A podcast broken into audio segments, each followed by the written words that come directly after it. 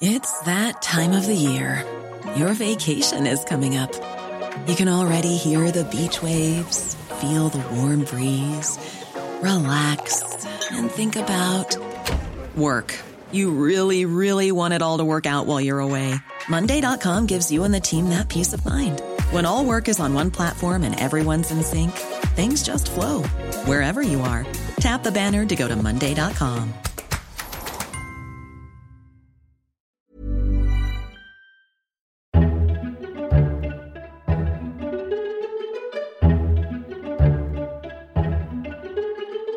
Welcome to FT Politics, the Financial Times' weekly discussion on what's happening in Westminster. I'm Sebastian Payne. In this episode, we'll be discussing the alleged chemical attack in Syria and whether the UK will join in the military action. Plus, we reflect on 20 years since the Good Friday Agreement. I'm delighted to be joined by George Parker, the FT's political editor, our international affairs editor David Gardner, deputy com editor Miranda Green, plus Jonathan Powell, former chief of staff in Downing Street for Tony Blair. Thank you all for joining, and if you enjoy this episode of FT Politics, don't forget to subscribe through all the usual channels to receive it automatically every Saturday morning. This week has seen another horrific chemical or weapons attack in Syria. More than 40 people have been killed in a rebel held town, and the attack has provoked more widespread condemnation from the West, with Donald Trump threatening to hit back, or maybe not, with the support of France and the UK. In Westminster, Theresa May has faced tricky questions about whether she can join this coalition without asking Parliament. David Gardner, let's begin just by describing what we know about the attack, because the Office for the Protection of Chemical weapons is currently investigating, so we don't have firm answers yet. But what is known as we're recording on Friday afternoon?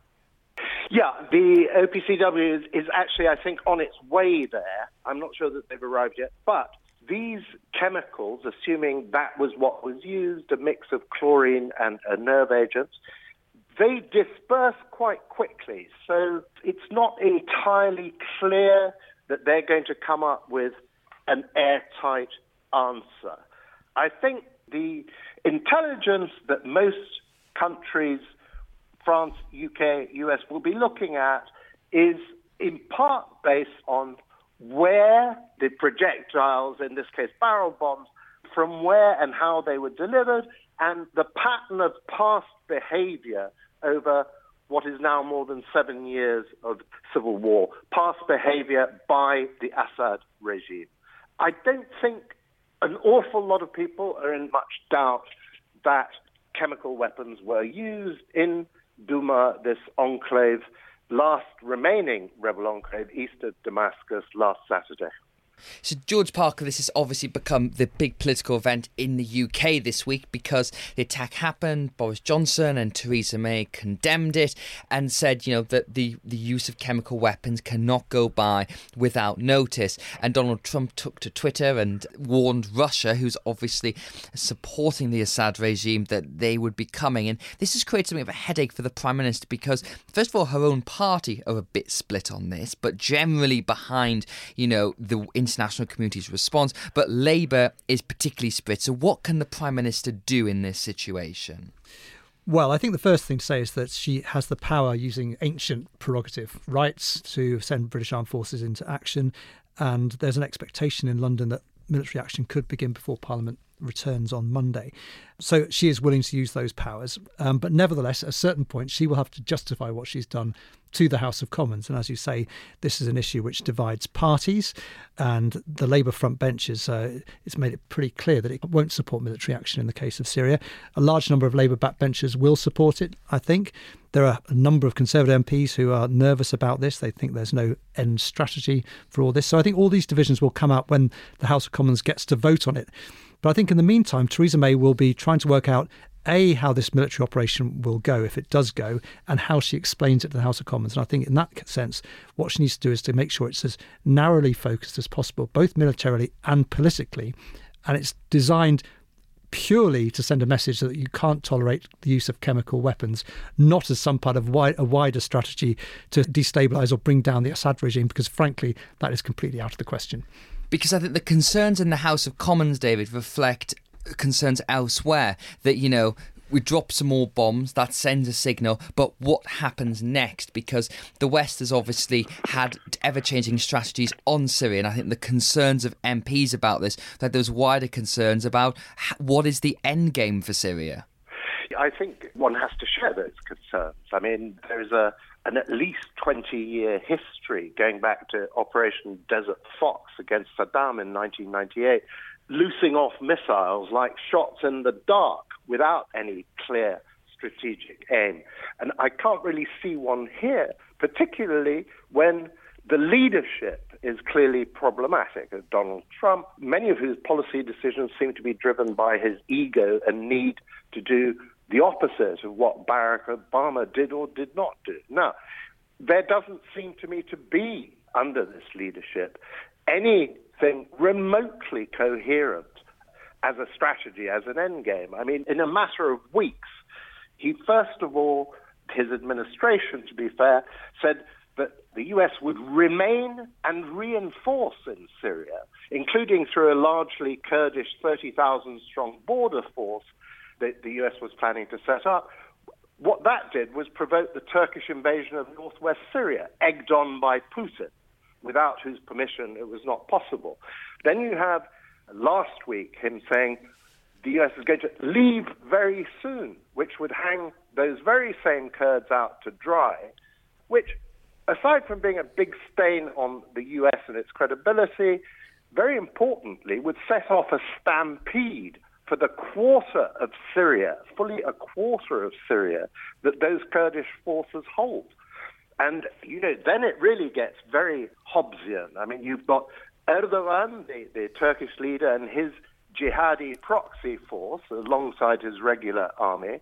You've got Iran and its array of militias from both sides of the Syrian and Iraqi border. You've got ISIS seeking a comeback. You've got, you know, slightly off stage Israel seeking to thwart Iran and bombing targets inside Syria uh, regularly. And I haven't even mentioned Assad yet, whose share of the rest of the country will be partly determined by his patron, Vladimir Putin. Because George, obviously, the UK's policy on Syria has been all over the place the couple of years. You know, Boris Johnson, the Foreign Secretary, has said Assad needs to go. Essentially, he said he needs to transition out. There needs to be a plan. So the UK doesn't, you know, want to get massively more involved. But essentially, Theresa May's hanging on Donald Trump's coattails, and as David was just saying, it's very hard to know what's going on here. And this is a problem for her because very early on in her premiership, she cozied up to the US president, the first foreign leader to go and visit him in the White House. Remember the infamous hand holding photo. Uh, and now she's in that same situation again, where she's really waiting to see what Trump does, and then the UK will follow, and that will create, no doubt, an opportunity for Mr. Corbyn and the others at home who, you know, use any opportunity to attack the US president you then attack the prime minister. Yeah, I don't think Jeremy Corbyn's covered himself in glory in this episode. Um, it's made it absolutely clear he was not prepared to countenance military action at all. E- at all, even after the use of chemical weapons against uh, women and children. But I think one thing he did get right, which is that when he said on Friday that Theresa May is now waiting for instructions from Donald Trump, because that is the truth of the matter. The cabinet unanimously has agreed that the British will go in alongside the Americans, but we're waiting to that find was on Thursday at a war well, cabinet meeting. So-called war cabinet meeting. That all the cabinet came out, and I'm told that Sajid Javid, the community secretary, and Gavin Williamson, the defence secretary, were particularly hawkish on this. But nevertheless, all the cabinet was signed up to military action to go in alongside the Americans. But we're waiting to find out what the Americans are going to do. And David has just set out brilliantly the complications of sending military forces into Syria. Um, one of the things that Britain and France are concerned about is the possibility that we start to target Iranian or Hezbollah assets in Syria and the danger that that could destabilise the already very fragile Iran nuclear deal. So there are so many interests at play here. It's a very difficult situation. And when you are ending up relying on reading tweets from the president when he wakes up in the morning, which is frankly what British officials tell me is guiding the British understanding of the American approach to this, it's a pretty desperate situation. Because of course, David, there is, you know, the State Department infrastructure in the US is, you know, there's still no Secretary of State since Rex Tillerson walked off the stage. And, you know, American leadership is this is what you see when you don't have that guiding force you've had for the past decades, where essentially the world is watching to see a man who doesn't seem to have a lot of consistency. And then it comes back to the Assad question that, you know, he described him as animal Assad this week. So one assumes he doesn't want to see any kind of solution to Syria with Assad still in power. So, again, where does that leave us? I mean, there are three obvious things to say here. First of all, that the US has written itself out of any eventual political solution to Syria, largely. That is being handled by this curious and not very stable, but in comparison, this tripod of power between Russia, Iran, and Turkey, a NATO ally which is running a parallel process to the UN and US backed Geneva process called loosely the Astana process. But they met, for example, in a summit 10 days ago in Turkey. That they are making the running on that in terms of any conceivable political future. That will have a big say in the eventual shape of what is left of Syria. But the point about the institutional vacuum in the current Trump administration. That is very scary indeed. The, the point is well taken about the State Department. Um, if you had a properly functioning State Department, policy towards Syria would have treated this territory as a sort of cockpit for many good reasons, including that it borders vulnerable and ostensibly Western aligned countries such as Iraq, Jordan, Turkey, Lebanon, which are being further undermined by this erratic behavior from Trump. And the top of the State Department is looking pretty empty, but what you do have coming into place this week is John Bolton as National Security Advisor. Now, that could be very scary. I mean, the record of irresponsibility of John Bolton on Iraq, on North Korea, on nuclear disarmament. He was in charge of disarmament at the State Department, if you recall, under George W. Bush, and was responsible in good part for ripping up the ABM, the Anti Ballistic Missile Treaty. Now, to have somebody like that who has openly called in various think tank and platforms and op eds in the New York Times and so on and so forth for the solution to Iran is to bomb it that's pretty scary. That's a bit, you know, it's almost into Doctor Strangelove territory.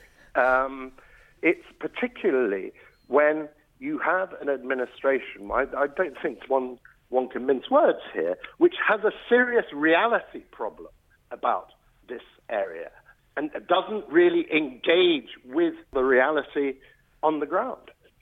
Yes, and, finally on this, George, it's obviously a, a, nice, cheerful picture David's painted there of this situation. But, you know, it does raise this very clear question of that, you know, Donald Trump likes chaotic, mad situations like to keep you guessing, as you've seen several times in his action this week. And for people like Mrs. May and Emmanuel Macron, who have much more conventional lines of thinking, they're stuck in a really hard place because France and the UK are not strong enough on their own to push forward, you know, a more conventional Western foreign policy. And the international structures like the UN are used by Russia. We saw that for the investigation to Salisbury in the Security Council motion about the chemical weapons attack. So this seems to be an example of just how Western foreign policy is just slowly falling apart. Yes, although one caveat, of course, to that is that there was a Western response to the um, use of nerve agents in the streets of Salisbury, and, and Donald Trump, actually rather against expectations in London, did act quite strongly in expelling Russian diplomats. And I think for that reason, among many others, Theresa May is bound to support Donald Trump on whatever he decides to do on Syria. But as you say, the fact that French and British foreign policy is so dependent now on the slightly erratic behaviour of the occupants of the White House, particularly when it comes to a situation, as David has described brilliantly, in Syria, which is so sensitive with so many great powers in the theatre already. It's a worrying state of affairs, and you can uh, you can tell that from the very cautious language that Theresa May has been using about Syria. She's not gone down the gung ho route. Uh, even Boris Johnson has dialed back the rhetoric. They know this is a very serious and sensitive situation. And in fact, what happened in Salisbury makes it more likely the UK has to go along with that because, you know, it was the first foreign policy success for the UK, major one in probably about five years, I think, where they got a really strong international response, support from France, support from the EU, support from the US. And, you know, so if other allies are going to then go into this, and the UK really has no choice but to go along aside. No, I was speaking to one minister last week who said basically it's unthinkable that we wouldn't be with the Americans, particularly after what happened in Salisbury. But if we're wise, we'll keep what we do in Syria to a bare minimum. You know, this is this is this minister was pointing out that Syria used to be part of France's sphere of influence, not a British sphere of influence. That we should make it short, sharp, and as low key as possible. And finally, David, what do you think happens next? You know, so if there is some kind of big Western attack on Syria following this, what does Assad do next, and where and where does that lead to this conflict going forward? Well, it somewhat depends on what action is taken, obviously. I mean, it seems now we have a delay. I think the expectation, certainly over the border here in Syria, was that action would be taken much sooner. But with this delay, uh, there's been ample time for two things for the Assad regime to, you know, secrete away its rather depleted resources, and for Russia to disentangle its force from potential targets, as was the case with the missile strike this time last year. My suspicion is that after this delay, there will be action, and it'll be something like double what happened last April. After which, it really depends on what the targets are. I mean, if they go after chemical facilities and missile bases, then that would have probably some deterrent effects, not on Assad's behavior overall or his determination to completely wipe out all opposition, but it may determine the way and the pace at which he does it. And that may create some space with that, the Russians and the Iranians and the Turks, to try and fashion eventually some sort of not transition away from the Assad regime, but something that brings gradually an end to fighting, although that looks a very, very distant prospect at the moment, very distant indeed.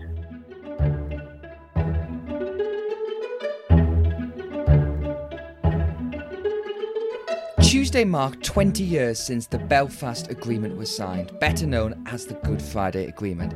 It was a landmark political achievement that brought an end to the armed conflict in Northern Ireland. It marked the end of the decades long troubles and brought peaceful politics back to the province. There's been a lot of reflection this week about how successful the agreement was and does it still stand. Jonathan Powell, you are obviously the key negotiators behind the agreement. 20 years on, do you still count it as a success? Yes, I do. And the celebrations on the 20th anniversary were actually very encouraging. Encouraging because people managed to get beyond the sort of temporary difficulties and reflect on what had been achieved. And agreements like this are not fairy stories. People don't get to live happily ever after just because an agreement has been signed. You still have political problems, you still have continuing violence, and you still have sectarian differences. But what you have done is ended the war. The, the, troubles are over. We will not be going back to those troubles. Now, there are plenty of problems to deal with, and we reflected on those too. But the encouraging thing is that for 20 years, the Good Friday Agreement has stood Northern Ireland and the United Kingdom as a whole in good stead and stopped that violence. So, when it was signed, did you realise the significance of it then? Because obviously, not just within the context of Northern Ireland, but it's now looked upon as a template for resolving these sort of sectarian conflicts everywhere across the world. I think I did realise the significance for Northern Ireland. It was a very emotional occasion. After all, we'd had no sleep for three days and three nights, so we were all exhausted when we tumbled onto the helicopters and took off from Stormont on Good Friday. What I don't think I had realised was quite how long it was going to take to implement. It took us nine years of hard work to get the Good Friday Agreement implemented. It wasn't done the next day. And that process was in a way necessary because you don't build an agreement just by signing a piece of paper. You build it by doing the things you've promised to do. You do it by the IRA giving up its weapons, by the unionists being prepared to share power. So I think one of the lessons I took from the Good Friday Agreement was implementation is in many ways more important even than reaching the agreement. If you think of the Oslo Accords in the Middle East, they spent a lot of time reaching those agreements. There was great celebration when they were reached, but then no one went about implementing, no one went about selling them to the people, and they collapsed into the Second Intifada.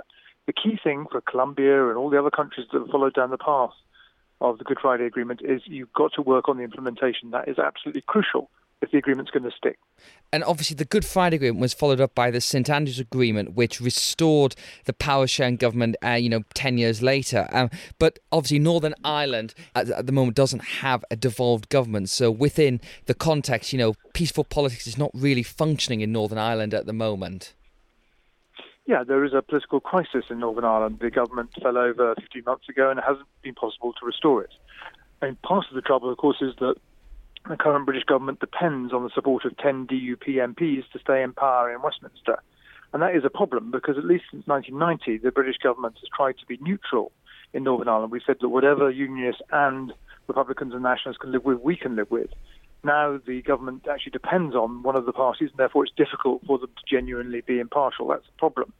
I was encouraged by the celebrations this week on uh, the anniversary of the Good Friday Agreement. Peter Robinson, who was on a panel I chaired, was very clear with his successor in the, in the, floor below us um, uh, that it is possible for the DUP to get the institutions back up and running. And Gerry Adams made similar comments uh, in the panel. So I do think there's a possibility of getting the institutions up and running again. I do think the new generation of politicians can probably make the compromises that their forebears did. When you think about it, Ian Paisley and Martin McGuinness were integral to the Troubles themselves, and yet they were able to work together. It must be possible for a new generation who are not directly involved in the Troubles to do the same thing. Miranda Green reflecting obviously on this agreement here, as Jonathan was saying, it does come at a slightly tricky time at which obviously we haven't seen a return of violence to the province, but there are a lot of questions given Brexit and given the fact that the DUP and Sinn Féin are, you know, are still quite far apart at the moment. Yes, that's right. And I think one of the most depressing things, uh, certainly for me, has been in the recent weeks seeing how little the rest of the British public seem to care about this Northern Irish question, actually.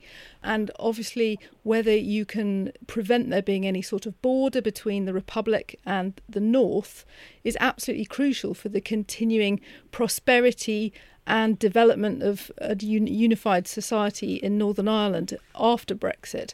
But when you sort of poll the British public about this, it's really, really right at the bottom of their priorities about the Brexit process. And when you think of what's at stake in Northern Ireland, that's rather lowering.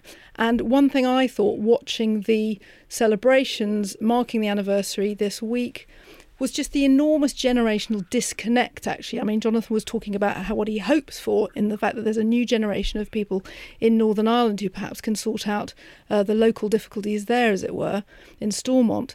But I think on a, on a wider canvas, the generational change to British people who don't remember the Troubles at all and don't remember what's at stake is actually extremely worrying. Yes, Jonathan, that is a know, I actually remember when the Good Friday Agreement was signed. I'm sorry to say I was in primary school, and I remember my teacher coming in and telling us this thing had been signed, and it was a huge deal, and no one really took much about it. You know, but for my generation, as Miranda was saying, there's a big indifference towards Northern Ireland, and that does seem pretty problematic for the future. I don't think it's only your generation, to be honest. I mean, one of the great tragedies, really, of Northern Ireland is how little people in Britain have cared about Northern Ireland. I knew almost nothing about Northern Ireland before I was asked to deal with it at the embassy in Washington and visited the province. Uh, in the 1960s, uh, we um, I remember talking to Hayden Phillips, who was the private secretary to the Home Secretary at the time, and him saying used to get letters in about Northern Ireland, and a reply saying it's nothing to do with the British government. Communicate with the Unionist government in Stormont.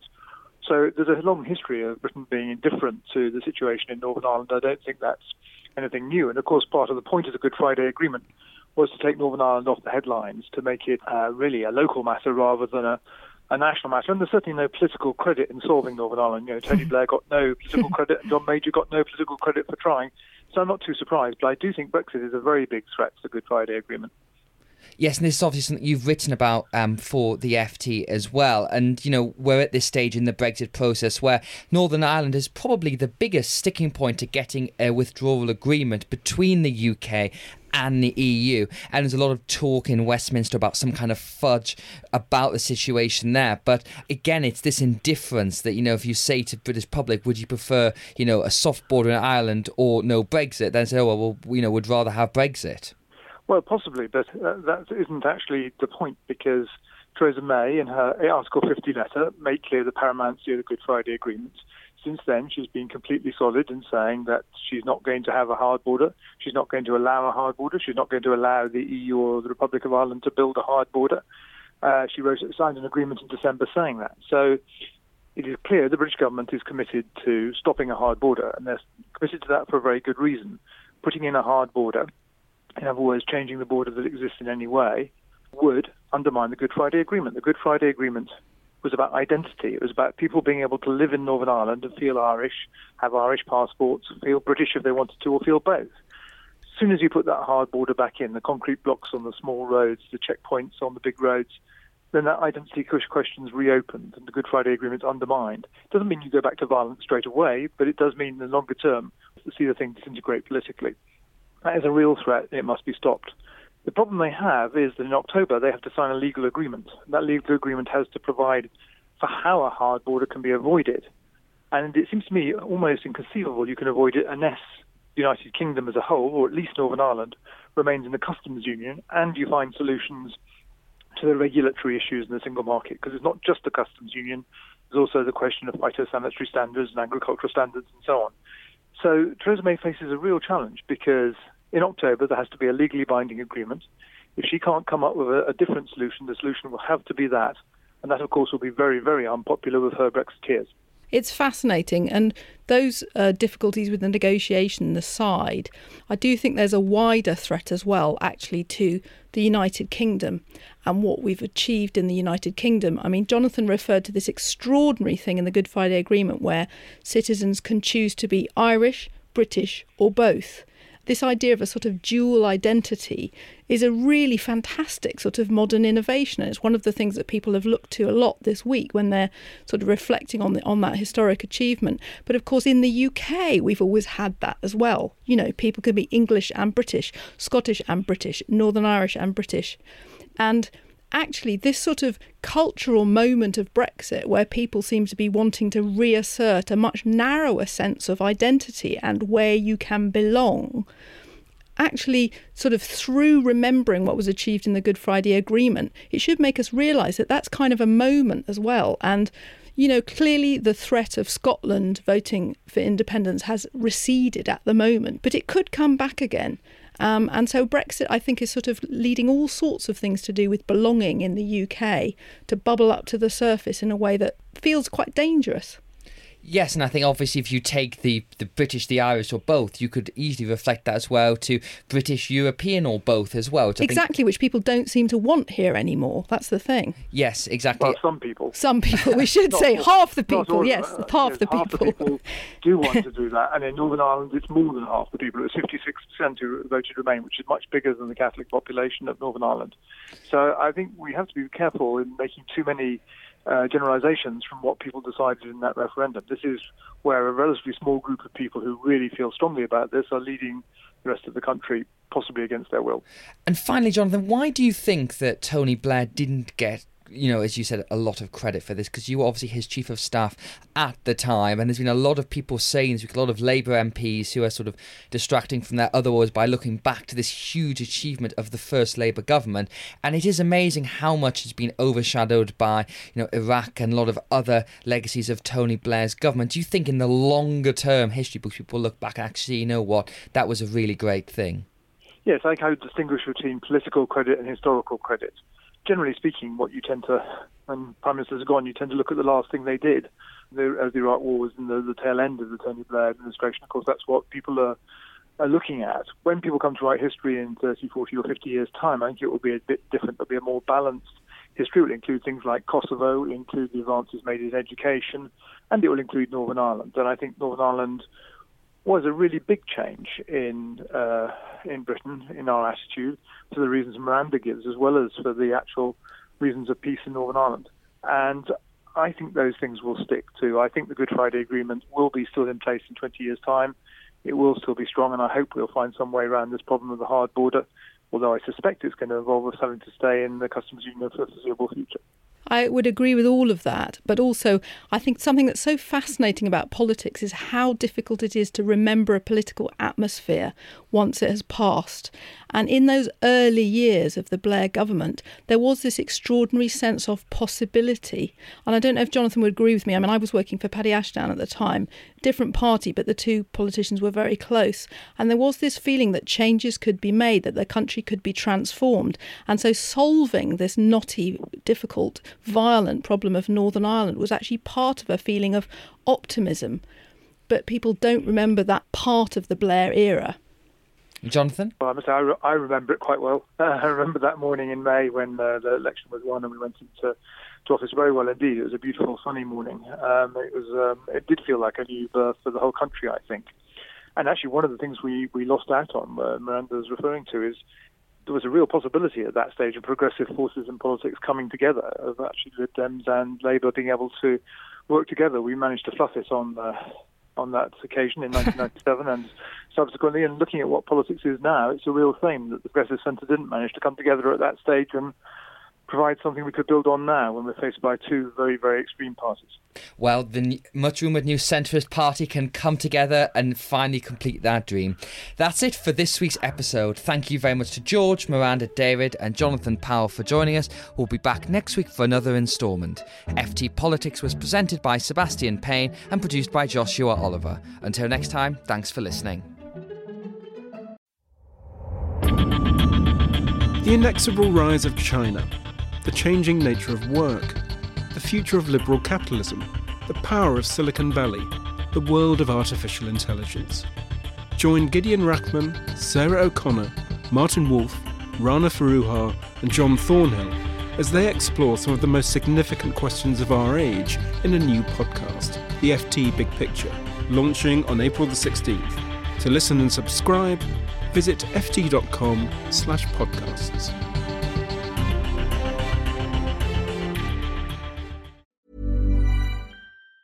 Even on a budget, quality is non-negotiable. That's why Quince is the place to score high-end essentials at 50 to 80% less than similar brands. Get your hands on buttery soft cashmere sweaters from just 60 bucks, Italian leather jackets, and so much more. And the best part about Quince, they exclusively partner with factories committed to safe, ethical, and responsible manufacturing. Elevate your style without the elevated price tag with Quince. Go to quince.com slash upgrade for free shipping and 365-day returns. When it comes to your finances, you think you've done it all. You've saved, you've researched, and you've invested all that you can.